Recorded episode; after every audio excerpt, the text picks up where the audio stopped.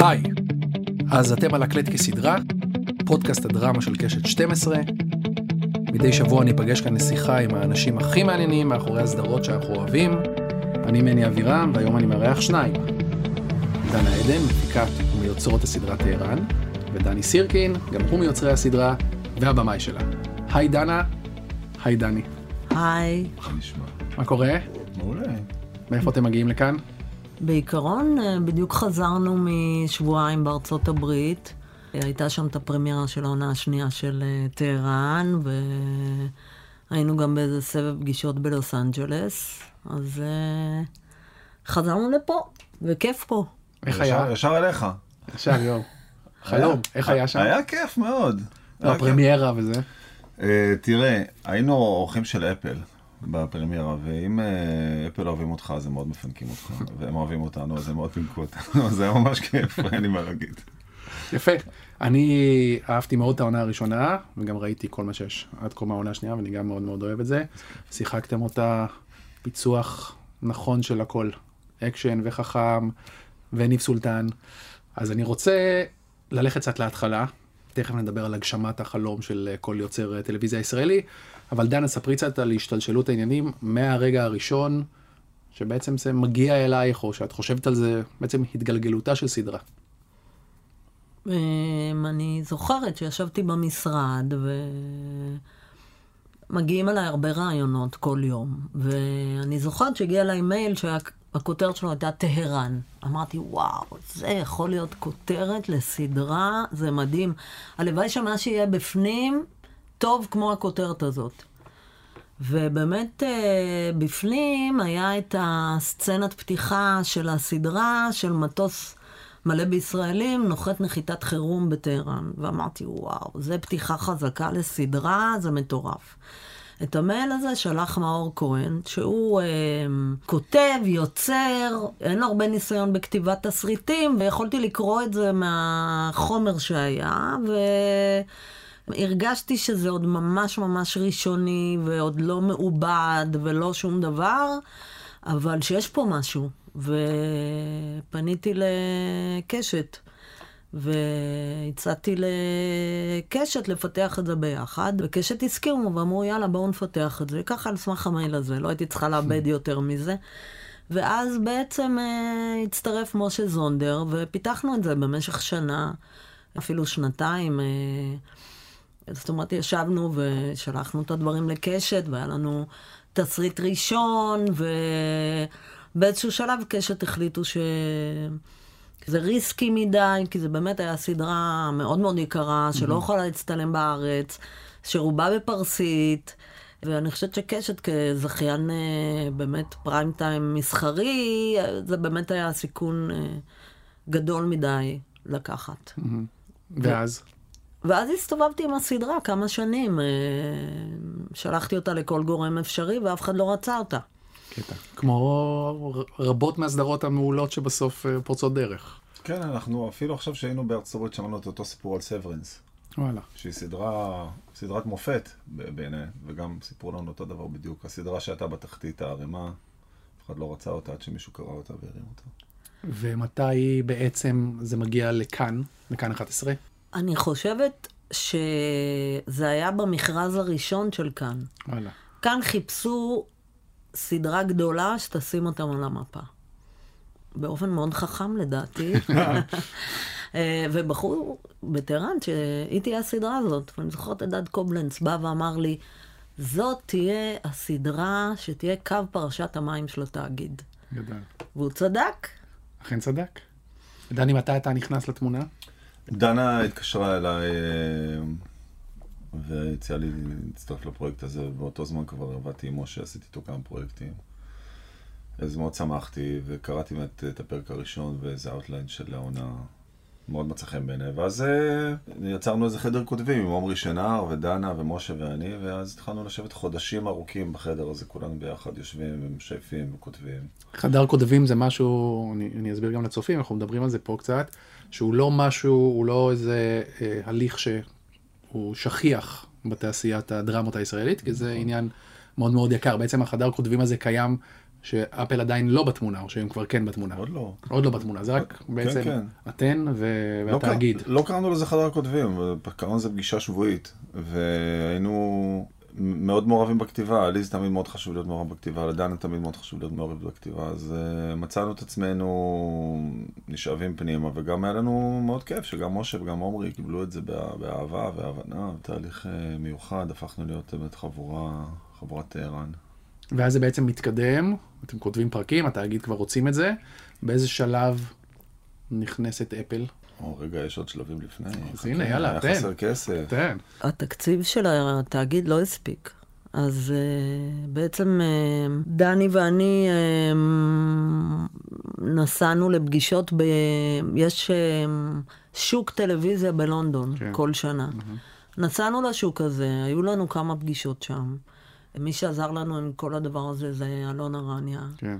ושם פגשנו בעצם את סינפליקס, שהיא חברת הפצה אה, קנדית, שלא מתמחים בדרמות, אבל אה, הם נדלקו על זה, והם בעצם הציעו לנו דיל שהם אה, יפיצו את הסדרה וגם ישקיעו את הכסף שחסר לנו, שזה לא היה הרבה כסף, כאילו... אז זה היה נחשב הרבה כסף, אבל. זה לא היה סכום מאוד מאוד גדול. והם אמרו, ברגע שיהיו מכירות, אנחנו נכסה את זה. וככה הצלחנו לצאת לדרך באתונה. הצילומים כולם היו באתונה. אבל זה היה מאוד מאוד מלחיץ ומאוד מאוד קשה, כי מבחינת תזרים זה היה מיליונים שלא היו לנו בבנק, אז... אז מה עשיתם? שולה שפיגל, שותפתי הנפלאה, ואני בעצם סיכנו הון אישי בשביל לצלם את הסדרה הזאת. מלחיץ. מאוד מלחיץ. משכנו דירות וכולי. עד כדי כך? כן. כמו כן. פעם, כמו בסיפורים על הקולנוע הישראלי של פעם. איך לוקחים החלטה כזאת? כאילו זה משהו מאוד מאוד ריסקי, שיכול גם היה להתפתח אחרת לגמרי. אני אגיד לך משהו. קודם כל, אני בכל הקריירה שלי לקחתי סיכונים. אז לא הייתה לי... לקחתי את הסיכון, והאמנתי מאוד בפרויקט, ושולה גם, ביחד איתי, האמינה מאוד בפרויקט. זה לא היה איזו החלטה מושכלת, פשוט החלטנו ללכת על זה. עובדה שאני זוכרת את המייל הזה, כי מהרגע הראשון הבנתי שיש פה משהו ממש מיוחד. כאילו, התאבדנו על זה. ממש התאבדנו על הדבר הזה. לא יכולה להסביר למה אפילו. היה בזה משהו, כשעשינו את זה, כבר בכתיבה, אני הרגשתי שזה משהו שהוא, יש בו הומניזם, יש בו משהו אישי, משהו עמוק וגם מבדר מאוד. זה היה מאוד מאוד כיף, וגם כשהגענו והתחלנו לעבוד באתונה עם צוות יווני ועם שחקנים בינלאומיים איראניים, הרגשנו שאנחנו עוברים ליגה. כבר בשלב הזה, עוד לפני שהאפל נכנסו. הקצת אקסטרה כסף הזה שקיבלנו מ Cineflix, עזרנו לעשות את הקצת אקסטרה הזה, שאתה תמיד תקוע בו כשאתה עושה סרטים בארץ, והקצת אקסטרה הזה הוא המון. אפילו נגיד עשיתי שיחה עם שון טוב, כן. אה, השיחה הראשונה עם שון טוב, ואז באתי לדנה ואמרתי לה, שון טוב יעלה כסף. אז דנה אמרה לי, נשים את הכסף, שזה משהו כאילו שאתה לא יכול לשמוע את זה מפיק, אה, לא, לא מפיק רגיל ולא מפיק ישראלי. כן. אז אמרתי, אה, אוקיי, יש פה כאילו, אנחנו שואפים לעשות משהו יותר גדול מזה. אחרי זה הבאנו את נביד נגעבן, שבדיוק היה בתהילה רצינית, אחרי שהוא עשה את הומלנד, הוא היה אבו נזיר בהומלנד וזה. והוא גם רצה את הפרויקט, רצה להיות בפרויקט, והוא בשבילנו אז, כאילו שני אלה זה היה כוכבי על, הם באמת כוכבי על בעולם הפרסי, כן? באמת שני שחקנים אדירים אחרי שעבדתי איתם, אתה יודע. אז הבנו שיש איזה ריח אחר, אבל אני אגיד לך את האמת, הפגישה בשבילי הכי משמעותית הייתה עם הבחור שמשחק את אה, מילד, שזה שרווין אלנבי. הייתה לנו איתו פגישה של שעתיים באתונה.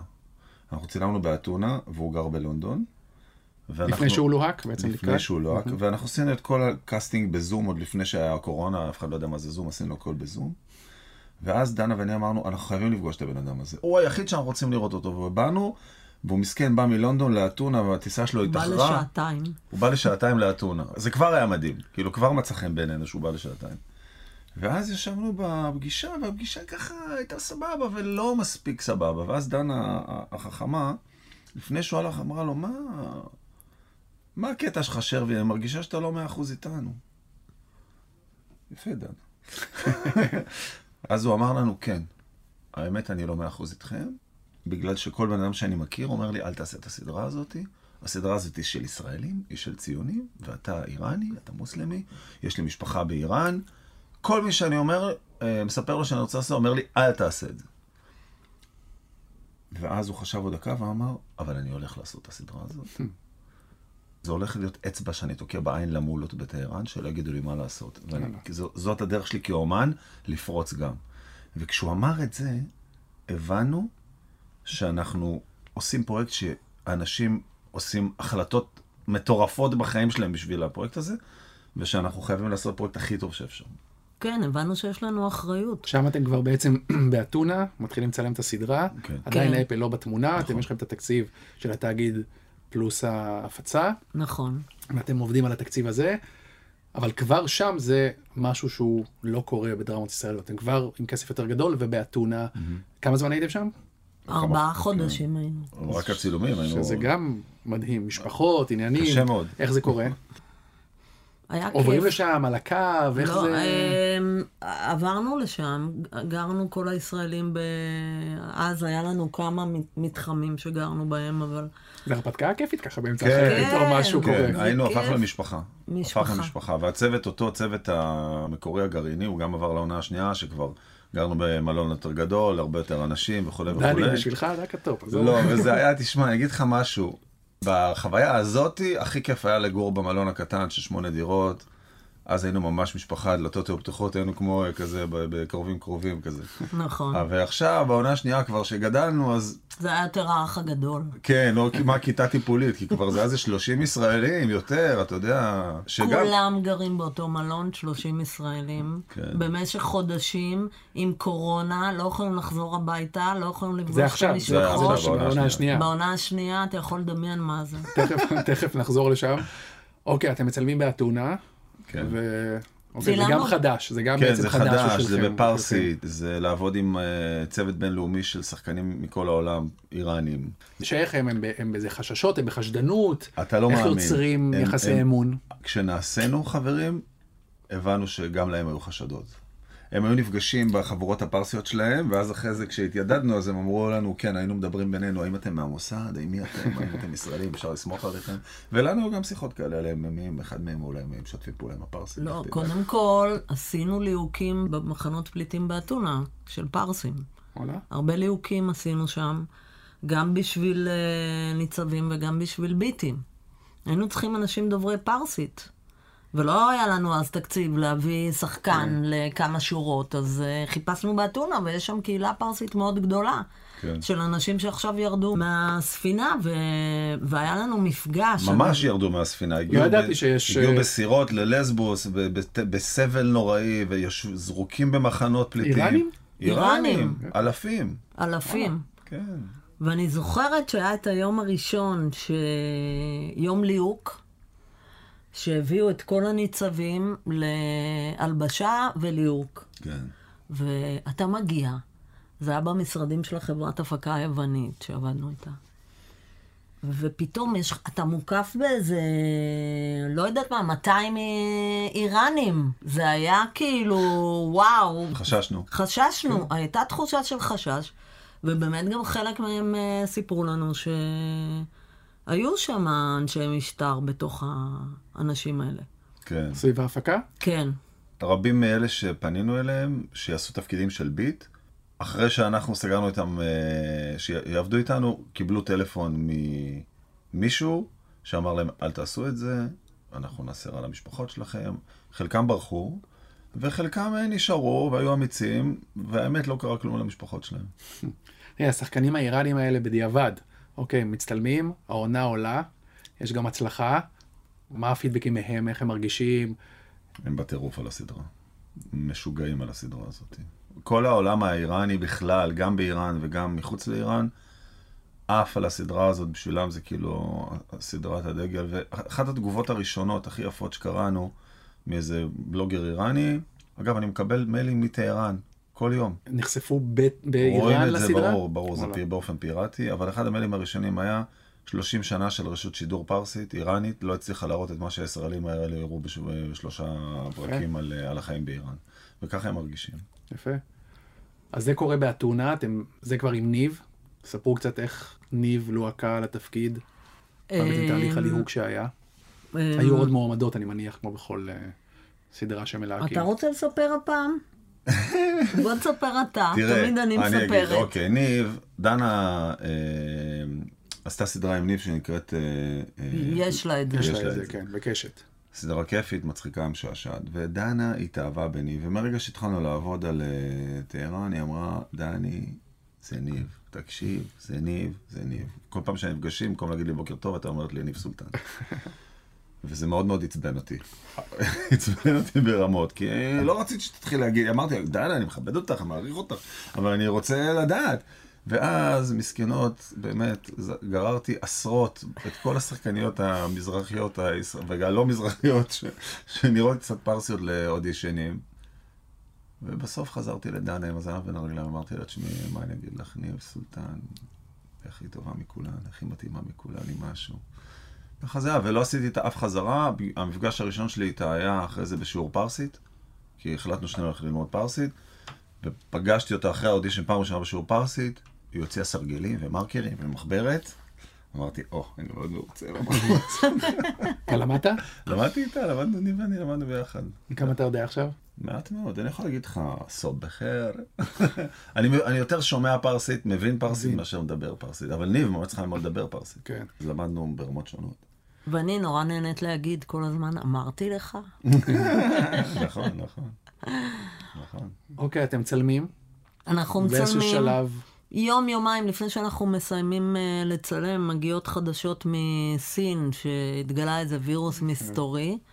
אנחנו בדרך לארץ, כולנו, זה ממש שיירה שחוזרים לארץ אחרי כל החודשים האלה. רואים איזה איש אחד או שניים סינים עם מסכות במטוס, וכאילו לא מבינים מה, מה קורה עליהם. פה. וחוזרים לארץ ומתחילים לערוך את הסדרה בתקופה של סגר מוחלט, אי אפשר, היה לנו אישורים לערוך זוכר. וכולי. ומסתבר שזה היה טיימינג מדהים, כי ברגע שכבר היו לנו שני פרקים מוכנים וערוכים, כל העולם כבר היה בסגר מוחלט, כל ההפקות נעצרו, וכל האולפנים היו במחסור אדיר בתוכן. ובאמת, חברת ההפצה שלחה את השני פרקים האלה לכל העולם, לכל ה networkים, לכל ה streamerים, לכולם. ופשוט התחילה התנפלות מטורפת על הסדרה, כולם רצו את הסדרה. איזה כיף זה. מטורף, גם באירופה, כולם, ואז באמת התחיל bidding war בין אה, הרשתות האמריקאיות, שעכשיו גילינו, חשבנו שזה היה רק בין שתיים. עכשיו כשהיינו בלוס אנג'לס ופגשנו הרבה מאוד חברות אה, כן. networks ו streamerים בארצות הברית, הבנו שכולם היו ב bidding war הזה. כן. ופשוט תוך שבוע, זה היה מרגע שהקלטות יצאו לשוק, תוך שבוע זה הגיע מ-0 ל-2,000 אחוז. זה היה מטורף. וסגרנו עם אפל. שזה סג... בעצם הסדרה הישראלית הראשונה באפל. זה הרבה דברים ראשונים. זה כן. סדרה ישראלית ראשונה באפל, זה ככה עברו את זה שהם סדרה שלא עושה בחיים קו-פרודוקציות, והם היו מוכנים לשתף פעולה עם כאן. ואני חושב שבעונה השנייה זו הסדרה הראשונה הישראלית אי פעם שמופקת ממש עבור סטרימר. אז בואו נדבר על זה קצת. ודנה תדבר על זה. כי בעצם, שנייה, רק אני אומר, הסדרה עולה, הצלחה ממש ממש מרשימה, גם פה, גם בעולם, ואוקיי, מבינים, ברור שתהיה עונה שנייה, ואז אבל אפל נכנסים עוד יותר עם הידיים, זה שלנו. כלומר, זה לא שלנו במובן הזה, אבל אנחנו רוצים להיות יותר מעורבים, וגם התקציבים עולים. נכון. כן. ההסכם היה שהתקציבים עולים, ו... בוא נגיד, הביטוי הראשון לכך היה כשהיינו בישיבת ליהוק, והייתה לנו דמות של אישה מערבית שחיה באיראן והיא סוכנת מוסד. וישבנו לפני, התכוננו לפגישת ליהוק, חשבנו על שחקניות אירופאיות גדולות, אמרנו, וואלה, אנחנו זה פה. פגישת ליהוק מול, מול אפל? עם אפל. כן. ואמרנו, נביא להם שחקניות אירופאיות גדולות, נביא להם את ג'וליאט בינוש, את אה, קריסטין סקוט תומאס, כאילו, אמרנו, וואו, כאילו נביא, וכבר הייתה לנו פגישה עם קריסטין סקוט תומאס, שמאוד uh, רצתה להשתתף בסדרה. ואנחנו יושבים מולם, ואומרים להם את השמות האלה, ואנחנו רואים אותם פשוט... Uh... אוליבר ג'ונס, שהוא האיש שלנו באפל, באמת השותף המרכזי שלנו, אומר, אני חשבתי, מה, מה דעתכם על נגיד גלן קלוז? מה אתם אומרים על גלן קלוז? השמות ממש שמות טובים שהבאתם, אבל מחפשים כוכבת ממש גדולה. ומה אני, תראה, גלן קלוז, מה אתה אומר, זה, זה אפשרי? יש אופציה כזאת? הוא אומר, כן, היא פנויה חופשייה, ביררתי לפני זה, לא סתם. אמרנו, בוודאי. לא, וגם הייתה לנו איזו רשימה כזאת, שהרכבנו איתם במידה וגלן לא תסכים. אתה זוכר את השלב הזה? כולן כוכבות ענקיות. כל מיני, ג'ודי פוסטר, כוכבות ענקיות. כוכבות כאילו פסיכיות. אבל גלן רצתה את זה. גלן רצתה את זה, ועשינו איתה שיחות זום. מה קורה בשיחה הראשונה עם גלן קלוז? קודם כל, גלן קלוז גרה באיזה בית מטורף בהרים במונטנה, שזה היה מאוד מפתיע. ובזום היה מאחורי איזה בית צפון עץ כזה נורא יפה, לא מה שאתה מצפה, והייתה לא מאופרת ולא כלום, אישה מדליקה מאוד. והיא אמרה לנו שהיא ראתה את העונה הראשונה ומאוד אהבה אותה. השיחה הראשונה שלנו הייתה, היא רצתה לוודא איפה אנחנו נמצאים מבחינה פוליטית ודברים כאלה, זה עניין אותה. באיזה מובן? מה זאת אומרת איפה נמצאים? איפה, איפה אנחנו עומדים מול הקונפליקט, מול הזה, היא רצתה להבין. היא רצתה לוודא שאנחנו לא הולכים לפגוע בעם האיראני. כן. שזה משהו שגם לנו הוא חשוב בסדרה. נכון. ואז מהר מאוד צללנו לדבר על סיפור ועל הדמות שלה, וזו הייתה שיחה מאוד עניינית, מאוד כיפית ואחלה שראית שיושב מולך איש מקצוע מהמעלה הראשונה, ושהשאלות ששאלתם לעניין. וככה זה המשיך להיות עם גלן, היא אדם שהוא ממש אכפת לה בצורה עמוקה ממה שהיא עושה, מהעבודה שלה, מהמקצוע שלה, מהדמות שלה. כל דבר, וזה בכלל לא מונע מאגו, זה מונע מרצון שמה שהיא עושה היא הכי טוב שאפשר. איך זה לעבוד, יש את הזום, ואז פתאום יש לביים את גלן קלוז. קודם כל, כשהיא הגיעה פעם ראשונה, היינו מאוד בלחץ לפני. כן. אתה לא יודע מה, למה לצפות כן. כשאתה עובד עם מישהי כזאת, ועוד בגילה, ועוד... היא הגיעה בעצם ליום טסטים. טסטים של מצלמה, של תאורה, של הלבשה, של איפור. וכולם הזיעו. כי. כולם ישראלים. הצלם ישראלי, המאפרת ישראלית. המלבישה ישראלית. המלבישה ישראלית, כולם הזיעו. ועמדתי כזה, חיכיתי, וגם הגיע הטריילר שלה, שלא ראינו דבר כזה בחיים שלנו. הביאו אותו במיוחד מצרפת או משהו. כי אין ביוון כאלה טריילרים, זה משהו אתה לא מבין. זה יותר גדול מהאולפ... זה, זה משהו ענקי. זה, זה גם נפתח ונסגר ומתכווץ, חבל לך על הזמן. פתאום היא נכנסת בדלת, אישה חמודה. הרי יש לך דימוי על גלן קלוז שהיא מין okay. כן. אישה קשה. היא חמודה, היא יפה. קודם כל, היא נכון, נורא יפה. נכון. היא חמודה, יש לה כלב קטנטן שקוראים לו פיפ, שהיא הולכת איתו לכל מקום. והיא ישר פתחה את זרועותיה וחיבקה אותי. באמצע הקורונה חיבקה אותי קודם כל, אז ישר נרגעתי. אני זוכרת, לקחנו אותה לאיפור. ורונית דוגו, המאפרת שלנו, ממש הזיעה, אני אומרת לך, הזיעה, אתה יודע מה זה? כי, אתה יודע, גלן יכולה להגיד, אני לא אוהבת את זה, תביאו לי את המאפרת שלי, היא יכולה תוך שנייה להגיד את זה. ורונית עבדה עליה, ואני התחלתי לספר לה סיפורים על ישראל, הסחתי דעתה מכל הסיפור. וכשזה הסתיים, היא הסתכלה על עצמה בראי, והיא אומרת, I love it. והיינו מאושרות, זה היה כמו איזה מין... כן. וככה זה היה עם כולם. ופתאום היא מופיעה מול המצלמה, רק היא עשתה מבטים, לא אמרה מילה. כן, זה היה משהו שגם כמוהו לא ראינו. טסט מצלמה שבו השחקנית מראה את כל מה שהיא כאילו יכולה לעשות, וכמו מסתכלת למעלה, למטה, שנותנת את עצמה לנו, שנלמד איך להעיר אותה, איך לצלם אותה, באיזה עדשה. בדרך כלל שחקן, הוא יושב משועמם, היא עבדה בזה, וזה היה מדהים.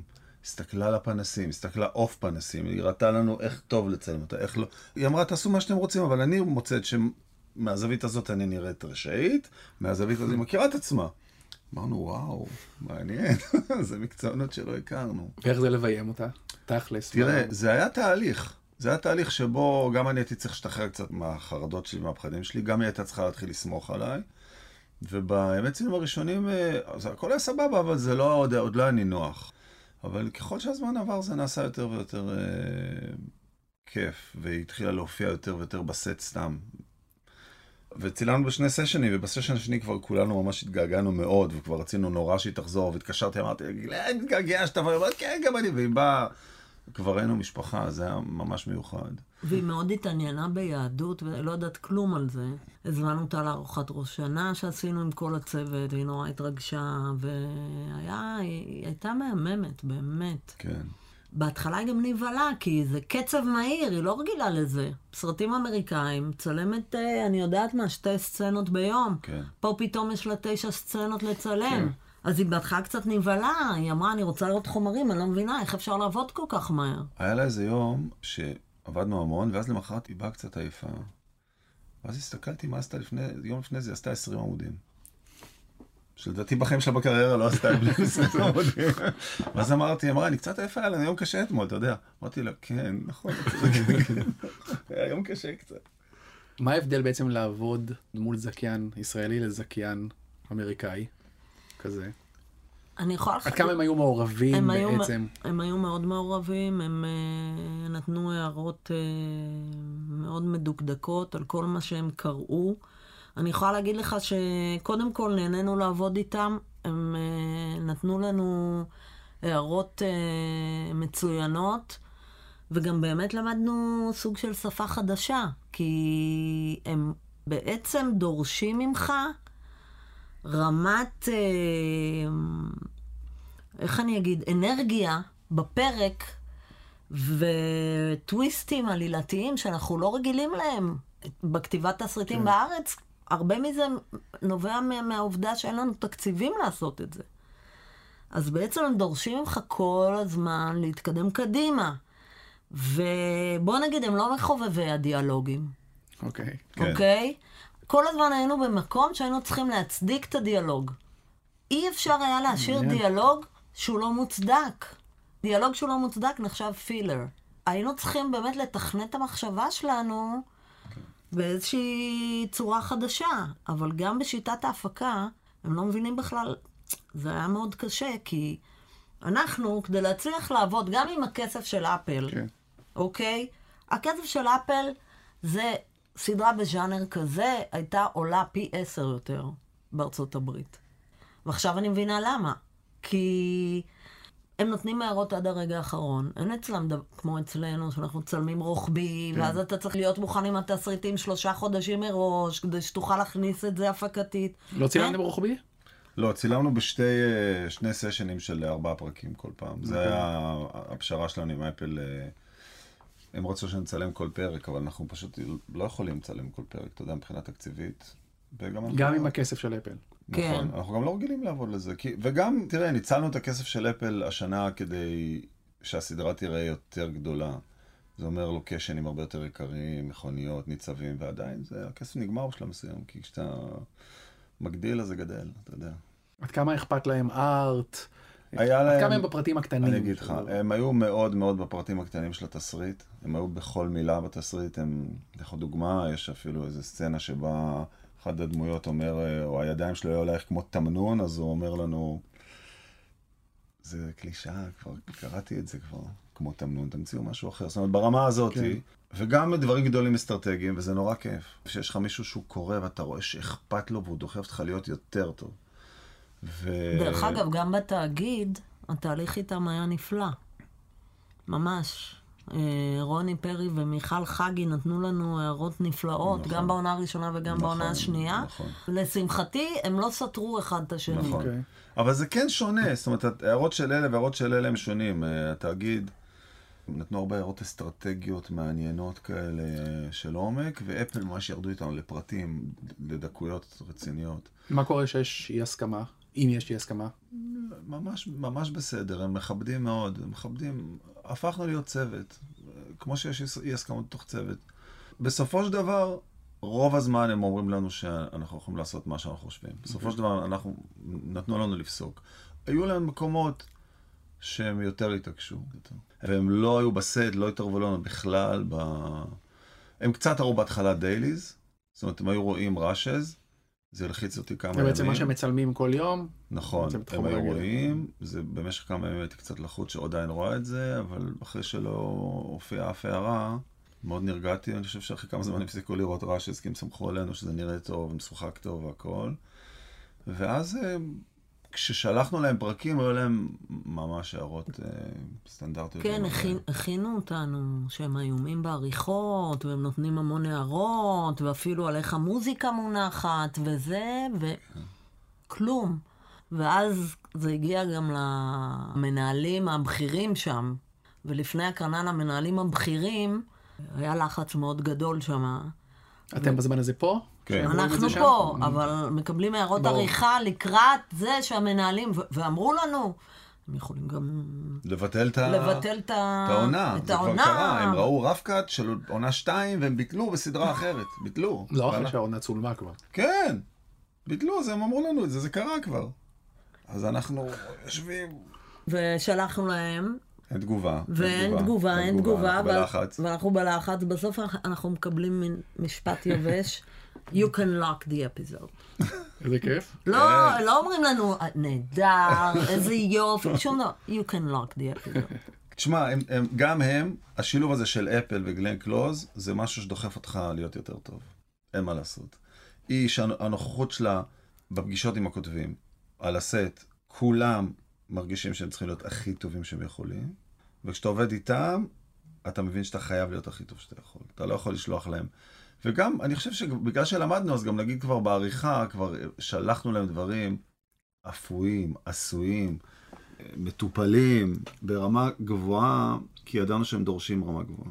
זה השתלם. אבל מצד שני, במהלך העבודה איתם, גם למדנו שאנחנו טובים לא פחות מהם, ושיש לנו DNA שאנחנו רוצים לשמור עליו, ואם זה מתנגש לנו ב-DNA, ואם ההצעות שלהם אה, נרא- לא מקובלות עלינו, אז אה, למדנו לעמוד על שלנו ו- כן. ולעשות את מה שאנחנו רוצים. אנחנו לא מרגישים שהתפשרנו. אוקיי. וגם למדנו לדבר איתם, ששפה זה נורא חשוב. גם אני במהלך הצילומים למדתי לדבר עם גלן קלוז בשפה שאני אוכל לבקש ממנה דברים שאני רוצה באופן שהיא תגיב אליו בצורה חיובית. וגם למדנו לדבר עם אפל בצורה כזאת שנוכל להמשיך לעבוד איתם, אבל לעמוד על שלנו. היה גם אה, דברים תרבותיים מצחיקים בקריאה שלהם של התסריטים. למשל. אה, היה, אתה זוכר, כל הזמן בתסריטים היה לנו משפטים כמו אה, עזיזם. נשמה שלי, נכון, נכון. זה, עכשיו הם קוראים לזה בתרגום ל- לאנגלית. אז הם אומרים, בשלב מסוים אומר, אה, all the characters, they all the time, they, they use too much, my soul, my love, what, it's, uh, it's too It's much. very childish. אז אנחנו, כן, אמרנו להם, לא, נשמות, זה... אז זיזם, אז הוא למד, הוא למד את זה, ג'ונם, הוא למד, אה, הם למדו, הם למדו את זה, התחלנו לכתוב מדי פעם, הייתי כותב לו מייל ג'ונם. איפה מרגישים, את עשית לא מעט סדרות פה, אתה ביימת לא מעט סדרות פה, איפה מרגישים באמת את ה... מה הכסף מאפשר? מעבר לאוקיי, עוד ימי צילום וזה, אבל מה זה מאפשר ב... בהפקה של זה? תראה, הכל מתחיל ונגמר בתסריט, זה לא משנה, כל הכסף שבעולם, אם תשפוך אותו על תסריט לא טוב, אז תצא לך סדרה גרועה, זה לא משנה, זה לא יציל אותך. אנחנו הרגשנו שזה פשוט מאפשר לנו לעשות הרבה יותר תפניות בעלילה, לחדור לעומק של דברים. זה פשוט משפיע לך על התסריט, זה הדבר הכי חשוב. ומאפשר לך גם לתת אה, לצופה אה, פחים קטנים וכיפים של אה, דברים שהוא מצפה בז'אנר הזה. זאת אומרת, נניח אה, בפרק 2 של עונה 2 יש מרדף גגות מאוד יפה. שאתה יודע שאתה יכול לכתוב אותו בסדרה ישראלית והוא בן אדם יקפוץ מגג, אבל אתה יודע שאם אתה עושה את זה בטהרן, אתה יכול לצלם את זה במשך שני לילות. זה יפה, זה מטופל יפה, זה יהיה דרמטי, זה קשור לסיפור, זה חשוב לסיפור. וגם תיתן לצופה העולמי, נגיד, את ההנאה הזאת שהוא מצפה לקבל מסדרה כזאת. כן. אמרתם קודם גלן קלוז על העם שהיה חשוב לה, אז בעצם זה כן חלק עכשיו בסיפור. הצעירים האיראנים, כל השכבה שהיא כן. לאו דווקא השכבה הצבאית או כן. הזה, למה החלטתם לשים על זה זרקור? כשהתחלנו לחפש מה לעשות בעונה שנייה, יש לנו שלל של יועצים איראנים, ויש לנו את uh, נתי טוביאן ועוד אדם שקוראים לו בני סבתי, הם uh, הביאו לנו איזה מאמר בעיתון, להראות לנו מה, מה הולך באיראן. והמאמר בעיתון אומר שאיזה בן אדם נסע בלמבורגיני צהובה, ברחבי טהרן מהירות 300 קמ"ש, התנגש בעמוד, והוא ומי שהייתה איתו באוטו נהרגו שניהם. ואז התברר שהבחורה נהגה, ואז התברר שהבחורה היא מישהי מדלת העם שהייתה מאהבת שלו, כי הוא היה נשוי או מאורס, ושהוא בן של האייתול החשוב. ואז, מה שהשלטונות עשו זה הם לקחו את הבחורה הזאת, שלפו אותה, העלימו אותה, אמרו שהוא נהג, ולא אמרו שהוא נהג במהירות אה, מופרזת, אלא שהייתה לו איזו תקלה או משהו כזה, הוא גם היה שיכור כנראה, או מסומם. אמרו לנו, זה בדיוק איראן של היום. צעירים, ילדים של האייתולות, ילדים של כל מיני אנשים שמקורבים נורא לשלטון, חיים חיים מטורפים. כששאר העם חי בעוני נוראי, ויש כל מיני כאלה מסכנים שנצמדים אליהם, כמו הבחורה הזאת. והסיפור הזה מאוד הדליק אותנו. כי אמרנו, זה הסיפור הזה, הוא מגלם בתוכו את הדבר הזה. והתחלנו להתעניין בעולם הזה, וגילינו את ה rich kids of Tehran. שזה איזו שכבה של צעירים, שחיים איך שבא להם, כאילו הם, שהם במאליבו, כאילו שהם באוסי. במסיבות בריכה מטורפות בלב טהרן, שותים אלכוהול, בברים סודיים, מסתובבים, עושים סקס, עושים מה שאתה רוצה. כשאם אתה לא בחברה הזאת בטהרן, לפני בערך שנתיים, בחורה סתם רקדה בלי כיסוי ראש באינסטגרם והיא ישבה בכלא חמש שנים. אז הם untouchables, והם יכולים לעשות מה שהם רוצים, ויש המון מרמור אה, כלפיהם בחברה האיראנית, אבל הם, ההורים שלהם מאוד חשובים. והם גם uh, מפרסמים את הסיפורים שלהם באינסטגרם. תכתבו כן, The Rich Kids of Tehran ופשוט תראו את זה. מה זה השטג? יש השטג The Rich RKOT, Rich Kids of Tehran. תכתוב RKOT, אתה תראה תמונות מטורפות. ובאמת uh, התמונות האלה היו רפרנס רציני לבחירת לוקיישנים למשל, או ל... בחירת רכבים והלבשה, אתה רואה שם דברים שאתה לא מאמין שזה כן. באיראן. יש איזו התייחסות רשמית באיראן לסדרה? אפרופו, אם אתם עכשיו גם חושפים איזה משהו... בעונה הראשונה הייתה, היו התייחסויות רשמיות, הם אה, באופן רשמי לעגו ובזו לנו, וחבר פרלמנט איראני כתב בטוויטר שלו שהוא צופה בטהרן, ואז ירדו עליו, אמר, לא, לא, זה דע את האויב, זה מאוד חשוב לדעת. כן. ופרס... בעיתון של הממשל הם כתבו על הסדרה. כן, הם, הם, הם אומרים שאנחנו פרופגנדה וכולי וכולי. עכשיו, יש לנו, אנחנו עושים תחקיר עמוק מאוד בסדרה הזאת, זה ממש חשוב להבין. החל מזה שדני ואני למדנו פרסית, דרך זה שיש לנו המון יועצים איראנים. יש לנו תופרת איראנית שהיא מתמחת בייצור מדויק של כיסוי הראש המדויקים האיראנים. יש לנו dialogue coaches איראנים.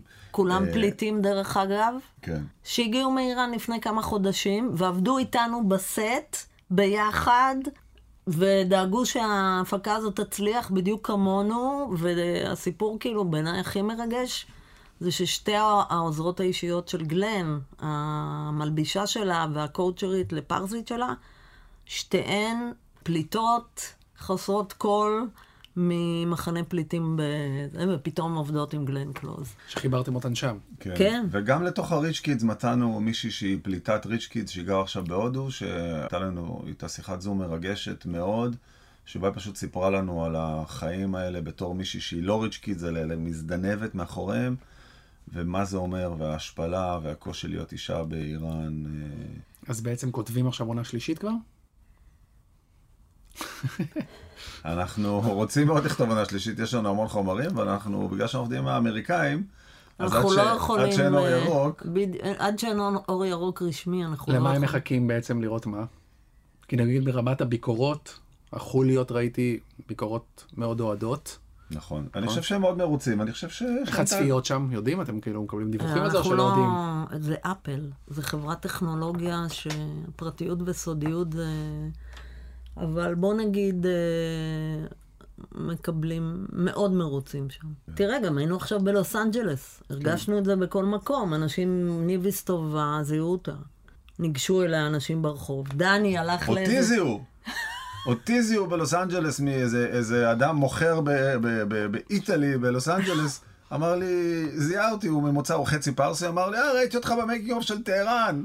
ראיתי את זה, אבא שלי רואה את זה, הוא בוכה כל פעם שהוא רואה את זה. הוא הושיב אותי לראות את הסדרה הזאת. שלא לדבר על זה שבפגישות שהיו לנו עם כל ה streamerים וה networks, הרי מה זה לוס אנג'לס? קוראים לזה טהרנג'לס.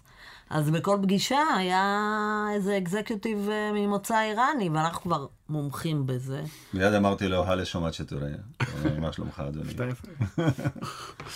ישר הוא ענה לי משהו בפרסית יותר מה- מהגובה שאני מבין, אבל אמרתי משהו, הנהנתי. שהייתם באמת עכשיו ב- בפסטיבל ב-LA, איך באמת התגובות? גם של הנטוורקים האמריקאים האחרים. איך זה פותח דלתות, מחוץ לאפל, אני אומר, איך, איך. איך הפידבקים? תראה, אתם לחלוט... מרגישים את ההצלחה? כן, לחלוטין. מה שנחמד באמריקה זה כשאתה מצליח בפרויקט, הם פותחים לך את הדלת. הם מאוד מעריכים הצלחה, והם אומרים, בוא, ניתן לך צ'אנס. ואתה צריך לקחת את הצ'אנס הזה בשתי ידיים, זה הקטע שם. ובאמת הרגשנו, אנחנו כבר עובדים על אה, פרויקטים חדשים, והרגשנו ממש אה, רצון אה, לעבוד איתנו, ולשמוע עוד מה יש לנו לתת, וכולם מכירים את טהרן. תשמע, זה סוג של אה, משהו חדש, עוד לא קרה קודם. גם בתעשייה האמריקאית וגם בתעשייה הישראלית. סדרה ישראלית, קטנה, של חברת הפקות קטנה, שולה ודנה הפקות, שזה אפילו לא סטודיו, משהו אפילו לא שייך ל...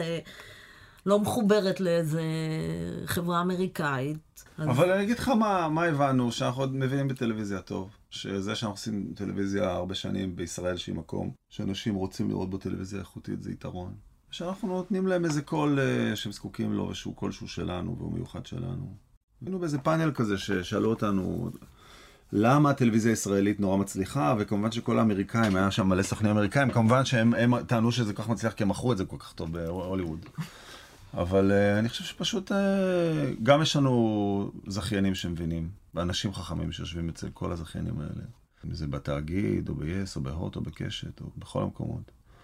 ואם יש קצת יותר אמצעים, תראה מה זה, יש קצת יותר אמצעים, אנחנו יכולים לעוף. פשוט לעוף. ועשינו את טהרן באמת עם צוות ישראלי.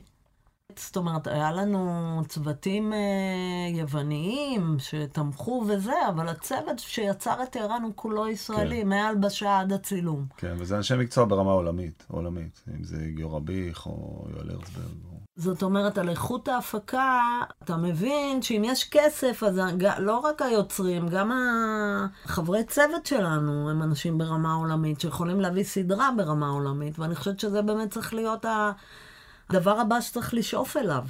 כן. יש איזה מחשבה על מה קורה, איך חוזרים לעבוד פה, אם צריך, בתקציבים ישראלים? נגיד המדובב, למדת משהו מהעבודה על טהרן ברמה ההפקתית, למרות הכסף שאת יכולה ליישם במדובב עם כסף קטן? כאילו, יש איזה משהו שעוזר לך עכשיו בהפקה של המדובב? אני חושבת ש... שכן. אני חושבת שאני אדחוף נגיד את, ה... את הבמאי, וזה אני למשל מרגישה עם בן בג'י המדהים והמקסים, שאני מאוד אוהבת אותו. אריאל. אריאל בן בג'י, אני אתן לו גב בתור מפיקה, שזה בעצם נוגד את האינטרסים שלי, לא לוותר. זאת אומרת, אם יש סצנה שאני רואה שהיא חשובה, נגיד היא בפרק ראשון, ונורא חשוב שיהיה קצב, אוקיי? והסצנה הזאת אין לה רציונל כלכלי, אני בכל זאת אתעקש על זה, כי זה חשוב. אין מה לעשות. כאילו העולם הזה של שני אנשים עומדים ואומרים את הכל בחדר הזה, די, זה כבר, uh, צריך למחוק את זה, צריך להתקדם. טוב, זה הכל אה, מוקלט פה, אז כשאריאל יבוא אלייך ויגיד מה עם הזה, אז אה, נפנה אותו לדבר לא, הזה. תראה, זה, זה נכון, זאת אומרת, הדבר הזה, עכשיו נגיד שאני רואה סדרות ישראליות, אני מאוד נהנה, אבל נגיד הקצב קצת איטי לי. אני אומר, אם, מניח שאם היו עוברים נגיד את הטבילת האש שאנחנו עברנו, אז הם היו דוחסים. אני גם ככה לא כוכב אה, דיאלוגים, אני נורא אוהב אה, תנועה. לי זה נורא התאים, שאפל לא רוצים הרבה דיאלוגים, זה היה נהדר. וכשיש לך את האנשים שרוצים את זה, וקצת כסף, ודנה, אה, זה עובד טוב. יפה, אז הם מראים לשתי שאלות לקראת הסוף שלנו, של מה אתם רואים בטלוויזיה ואוהבים היום, ואחרי זה, הסדרות מבחינתכן שהכי השפיעו עליכם, או הכי מיתולוגיות שלכם. וואלה. אני ראיתי סוורנס, כן. ומאוד אהבתי את זה. אני חושבת שזה אחד מהדברים המקוריים, אה, זה כאילו הופך לך את הראש. יש שם בעיות בסדרה אבל... אה, לי היה קשה איתה. לא הצלחתי עדיין אה, אז- לחצות את ה... זה היה קשה, זו סדרה שקשה להיכנס לתוכה. נגיד בטהרן, ידענו שאנחנו רוצים שהצופה ייכנס מיד, כן. זה היה ברור לנו. וזה, זה, אתה יודע, זה משהו שקורה לך אחרי שאתה עושה טלוויזיה הרבה זמן. כל כך הרבה שנים עשינו פרקים ראשונים, שהצטערנו עליהם ואמרנו למה לא התחלנו בפרק השני, אז אמרנו בטהרן נתחיל פשוט מהפרק השני. אבל סוורנס היא מתחילה במינוס, כאילו, זה באמת קשה. כן. אבל זה, זה משתלם. כי, והסוף תשרוד, כי הסוף, שני הפרקים האחרונים, זה רייד מופרע, והוא מתעסק בשאלות הכי פשוטות שסופוקלס מתעסק בהן בדרמה. מי אני? איפה אני? למה אני פה? זה מדהים, כמה פשוט. וגם אחרי עבודה עם האמריקאים, אני מאוד התחברתי לסדרה הזאת, כי כביכול מדע בדיוני, אבל היא לא. זה עוד עשרה אחוז מהם שם. נכון. עוד עשרה אחוז מהם שם, והיינו בפגישות, תקשיב, אותו ארט. זה לא יאומן.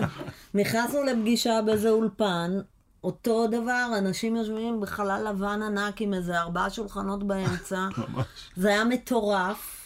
והם צחקו על עצמם, הם צחקו על עצמם, והיינו אצל, אה, בוא נגיד, סטרימר אחד, שלא נגיד את שמו גדול, שהבניין הענק הזה, המזרה, מה זה, שבסוורנס, ככה זה נראה, זה כן. המציאות שלהם. אז אולי בגלל שאני חייתי את זה, התחברתי לדבר הזה.